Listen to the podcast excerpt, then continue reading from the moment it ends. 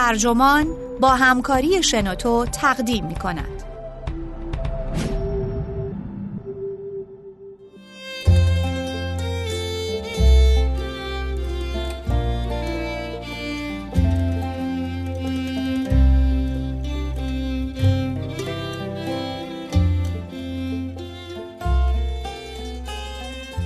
چطور از شر بیشعورها و بیشعوری خلاص شویم؟ گفتگوی شان ایلینگ و رابرت ساتن. ترجمه علی برزگر. منبع Vox. ترجمه شده در وبسایت ترجمان. گوینده الیاس گرجی و بنده اکرم عبدی.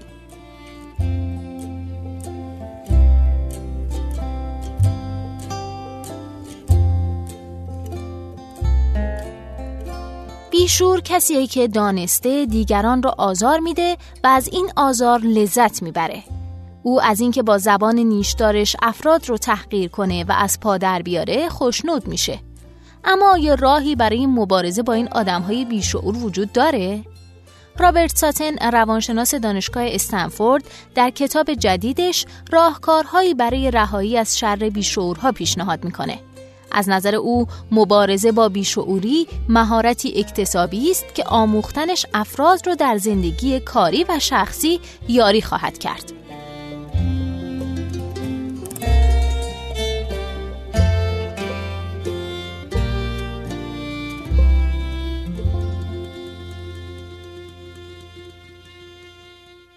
جهان پر از آدمهای بیشعوره هر جا زندگی کنید، هر شغلی داشته باشید، به احتمال زیاد اطراف شما رو آدمهای بیشعور گرفتن. سوال اینه که درباره این مسئله چه کار باید کرد؟ رابرت ساتن استاد روانشناسی در دانشگاه استنفورد قدم پیش گذاشته تا به این پرسش همیشگی پاسخ بده. او یک کتاب جدید نوشته با عنوان راهنمای بقا در برابر آدمهای بیشعور که اساساً همون چیزیه که از عنوان اون به نظر می‌رسه. یعنی راهنما برای بقا در مواجهه با آدمهای بیشعور در زندگی خودتون. در سال 2010 ساتن کتاب ورود بیشعورها ممنوع رو منتشر کرد که بر رویارویی با آدمهای بیشعور در سطح سازمانی متمرکز بود. در کتاب جدید او طرحی برای رویارویی با آدمهای بیشعور در سطح بینافردی ارائه میده. اگه شما رئیس بیشعور، دوست بیشعور یا همکار بیشعور دارید، شاید این کتاب مخصوص شما باشه. ساتن میگه بقا در برابر آدمهای بیشعور مهارته نه علم. یعنی هر کسی ممکنه در اون خوب یا بد باشه. کتاب او درباره پیشرفت در این مهارته. من اخیرا با اون ملاقات کردم تا درباره راهبردهاش برای برخورد با آدمهای بیشعور صحبت کنم. منظور او از این حرف چیه که ما باید در قبال آدم های بیشعور در زندگی خودمون مسئولیت پذیر باشیم؟ و چرا او می‌گوید که خود آگاهی کلید تشخیص این حقیقته که شاید آدم بیشعور در زندگی شما خودتون باشید؟ او به من میگه شما باید خودتون رو بشناسید درباره خودتون صادق باشید و به های پیرامون خودتون تکیه کنید تا به شما بگن که چه موقع آدم بیشعوری هستید. و هنگامی که اونها به اندازه کافی مهربان هستند که این رو به شما بگن گوش کنید. گفتگوی کامل ما رو در ادامه می‌تونید بشنوید.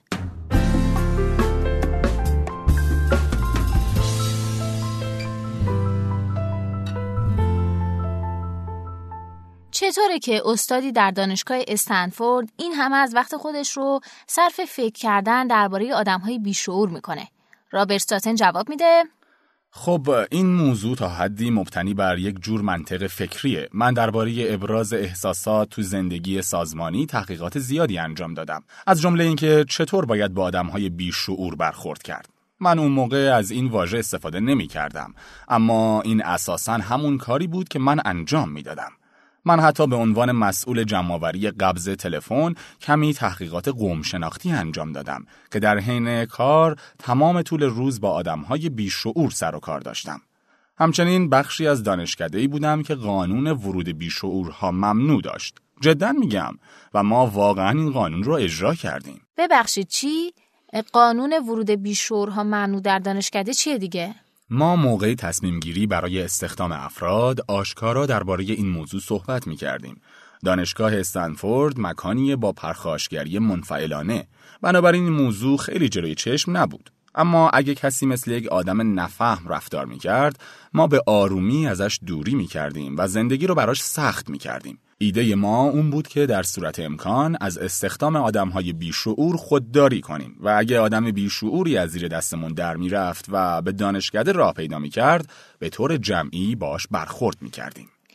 قبل از اینکه درباره بقا در برابر آدمهای بیشور صحبت کنیم ما به تعریفی مناسب از آدم بیشور نیاز داریم. شما می‌تونید همچین تعریفی ارائه کنید؟ تعریف آکادمیک زیادی وجود داره اما من اون رو اینجوری تعریف می‌کنم. آدم بیشعور کسیه که باعث میشه احساس کنیم تحقیر شدیم ناتوان هستیم مورد بی احترامی قرار گرفتیم و یا سرکوب شدیم. به زبان دیگه کسی که باعث میشه احساس کنید وجودتون هیچ ارزشی نداره. بنابراین آدم بیشور کسیه که به دیگران اهمیت نمیده؟ من بین بیشورهای قسم خورده و موقت تمایز قائل میشم. چون همه ما تحت شرایط نادرست می‌تونیم بیشورهای موقت باشیم. من درباره کسی صحبت می‌کنم که پیوسته اینجوریه که پیوسته با دیگران همچین برخوردی می‌کنه من فکر می‌کنم موضوع پیچیده تر از اونه که به سادگی بگیم که آدم بیشعور کسیه که به دیگران اهمیت نمیده در واقع بعضی از اونها واقعا به دیگران اهمیت میدن. اونها می‌خوان که شما احساس کنید آسیب دیدید و ناراحت باشید. اونها از این امر لذت می‌برند. چه تعداد از افرادی که در پی راهبردهای بقا در برابر بیشعورها هستند از درک این امر عاجزن که خودشون بخشی از گروه آدمهای بیشعورن؟ این پرسش مهمیه. دلیل اون که من آدم بیشور رو کسی می‌دونم که باعث میشه شما احساس کنید تحقیر شدید، ناتوان هستید و غیره، اونه که شما باید در قبال آدمهای بیشعور تو زندگی خودتون مسئولیت پذیر باشید. بعضی از افراد واقعا اونقدر نازک نارنجی هستند که تصور می‌کنن همه اونها رو میرنجونن در حالی که هیچ مسئله شخصی در کار نیست. مسئله دیگه که شما هم به اون اشاره کردید اینه که چون بیشعوری خیلی واگیر داره اگه شخصیت شما طوری باشه که هر جا میرید مردم واقعا با شما مثل شخصی بیارزش برخورد می‌کنن و بدتر از دیگران با شما برخورد می‌کنند احتمال زیاد شما کاری می‌کنید که این مجازات رو برمیانگیزه. می‌تونید این امر رو در رابطه با دونالد ترامپ مشاهده کنید. من نمی‌خوام خیلی درباره اون صحبت کنم اما فکر می‌کنم این بخشی از زندگی اونه. اگه شما عملا به همه اهانت کنید، اونها هم جواب شما رو با اهانت خواهند داد. خب من نمی‌خوام بگم که رئیس جمهور بیشوره اما می‌خوام بگم که تمام شرایطی که شما در کتاب خودتون درباره بیشورها گفتین درباره اون صدق می‌کنه بله من همون رو بیشعور نمینامم اما با ارزیابی شما موافقم مطمئن ترین راه برای اینکه کسی تشخیص بده که مثل فردی بیشعور رفتار می‌کنه چیه؟ من فرض می‌کنم که اکثر ما گاهی بیشعور هستیم اما ترجیح میدیم که اینطور نباشیم. فرض شما کاملا درسته. در این باره بعضی شواهد تو کتاب وجود داره که افراد کمی معترفن که بیشعورن در حالی که خیلی از افراد میگن که توسط بیشعورها سرکوب شدن. در اینجا اختلاف بزرگی وجود داره. مهمترین چیزی که این تحقیق درباره خداگاهی میگه اونه که بدترین کسی که میشه از اون درباره بیشعوری کسی پرسش کرد خود اون فرد بیشعوره.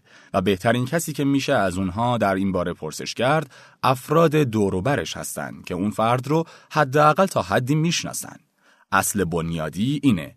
بیشعورها در زندگی خودشون به کسی نیاز دارن که به اونها بگن بیشعور هستند بیشوری راهبرد برجسته واسه رابطه سازی نیست اما به نظر می‌رسه با موفقیت شغلی همخونی داره. مثلا بیشعور معروفی مثل استیو جابز رو داریم. چرا اینطوره؟ بله اگه شما در موقعیتی باشید که یک جور بازی من می‌برم تو میبازی در سازمان باشه اون وقت شما به هیچ گونه همکاری از طرف رقبای خودتون نیاز ندارید و بی توجهی به دیگران طوری که احساس کنن وجودشون هیچ ارزشی نداره شاید ارزشمند باشه. اما این موضوع با دو مشکل روبروه. یکی اون که در اغلب موقعیت ها شما عملا نیازمند همکاری هستید و ما تحقیقات بسیاری در دست داریم که نشون میده افرادی که دهنده هستند نگیرنده در دراز مدت عملکرد بهتری دارند. اگر شما بازی کوتاه مدتی انجام می‌دید اون وقت بله بیشور بودن ممکنه مزیت داشته باشه. اما من تا حد زیادی متقاعد شدم که این راه برد در اغلب موقعیت ها کارکرد نداره. اگه بخوایم منصف باشیم باید بگیم که نمونه هایی از آدم های بیشور در دنیای تجارت هستن که به واسطه بیشوری خودشون متضرر شدن. مثلا میشه از تراویس کالانیک مدیرعامل سابق اوبر نام برد. درسته. معمولا بیشعور بودن در دنیای تجارت با هزینه هایی همراهه. مثلا وقتی که فرد بیشعور به مقامات بالاتر در شرکت صعود می‌کنه ممکنه با بیرون کردن بهترین افراد تخریب بهرهوری و خلاقیت اونها و مواردی از این دست سازمان پیرامون خودش رو نابود کنه.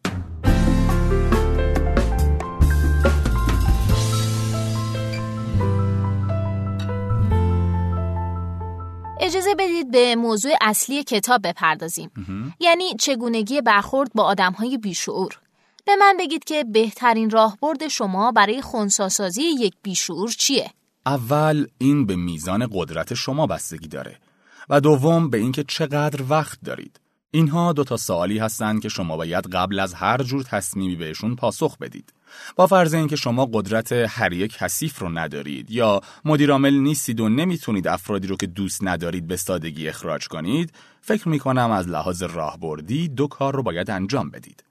اول شما باید شواهدی رو جمع آوری کنید. همچنین باید یک ائتلاف تشکیل بدید. یکی از شعارهای من اینه که باید بیشعورهای پیرامون خودتون رو بشناسید. ما قبلا درباره بیشعورهای قسم خورده در برابر بیشعورهای موقت صحبت کردیم اما تمایز واقعا مهم دیگه اون اینه که بعضی از افراد همونطور که در اول مصاحبه اشاره شد بیشعورهای بیعلامت هستند و خودشون نمی‌دونن که آدمهایی نفهمند اما شاید نیتشون خیر باشه.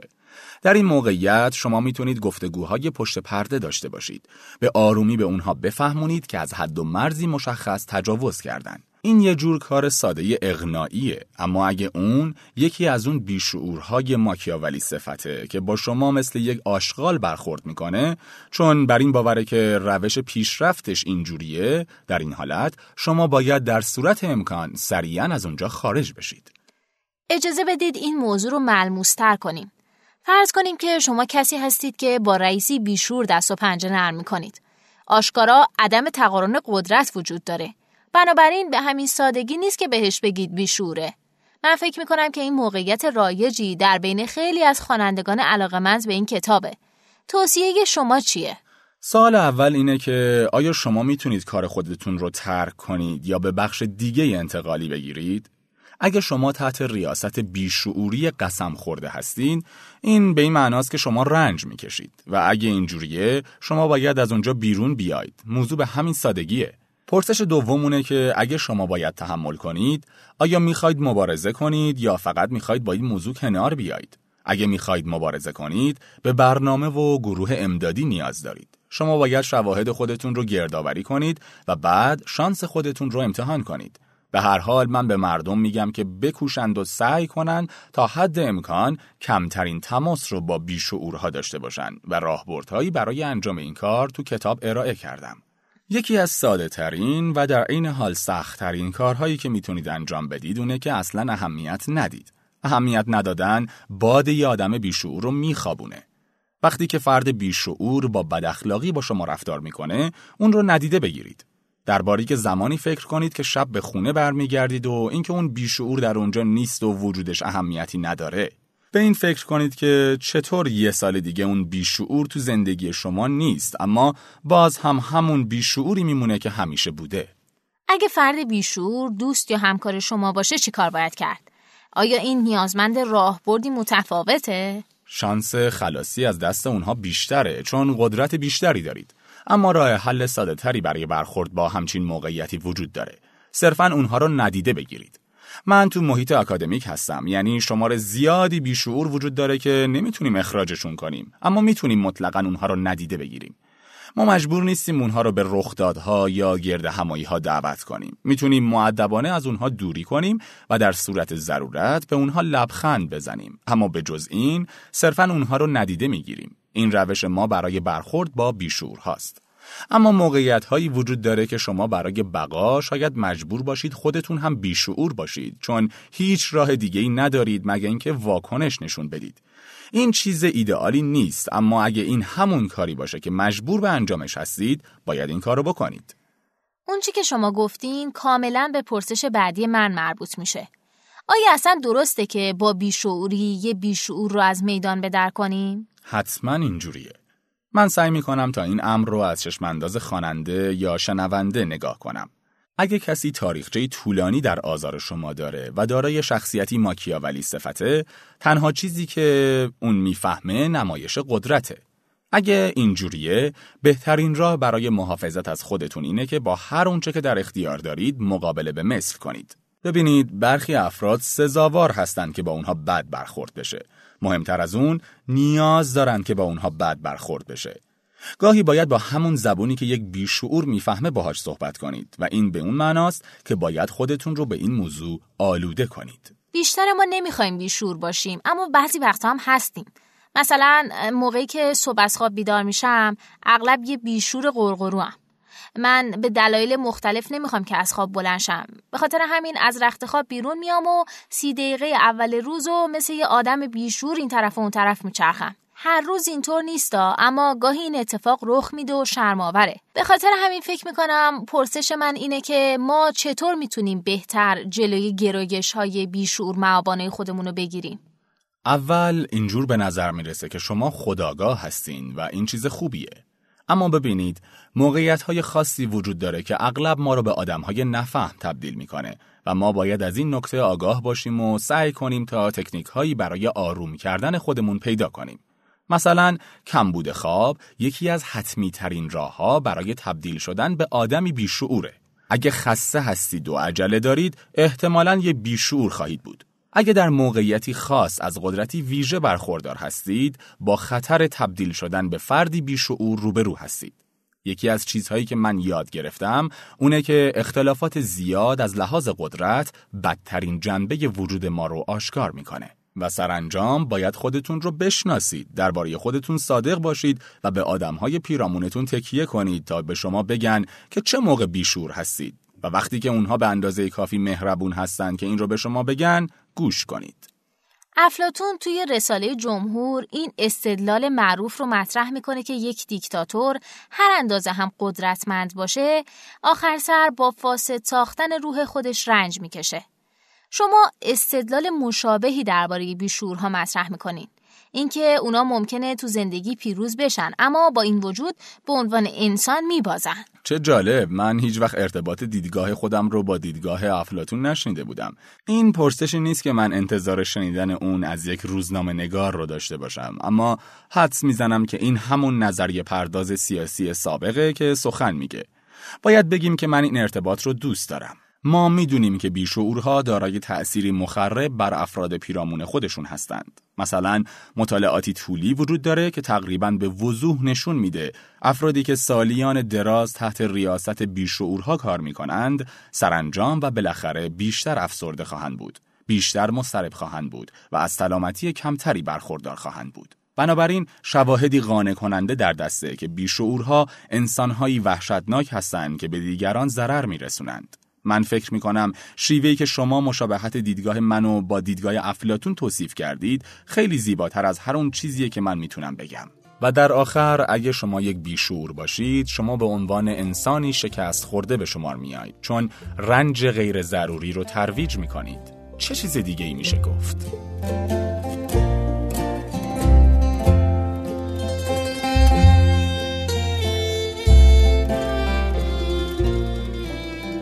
پادکست اینجا به انتها رسید. ممنونم که با ما همراه بودید. اگه شما هم ایده ای دارید که فکر می‌کنید می‌تونه برای بقیه جذاب باشه اون رو در قالب یه فایل صوتی با بقیه دوستاتون در سایت شنوتو به اشتراک بگذارید. ممنونم.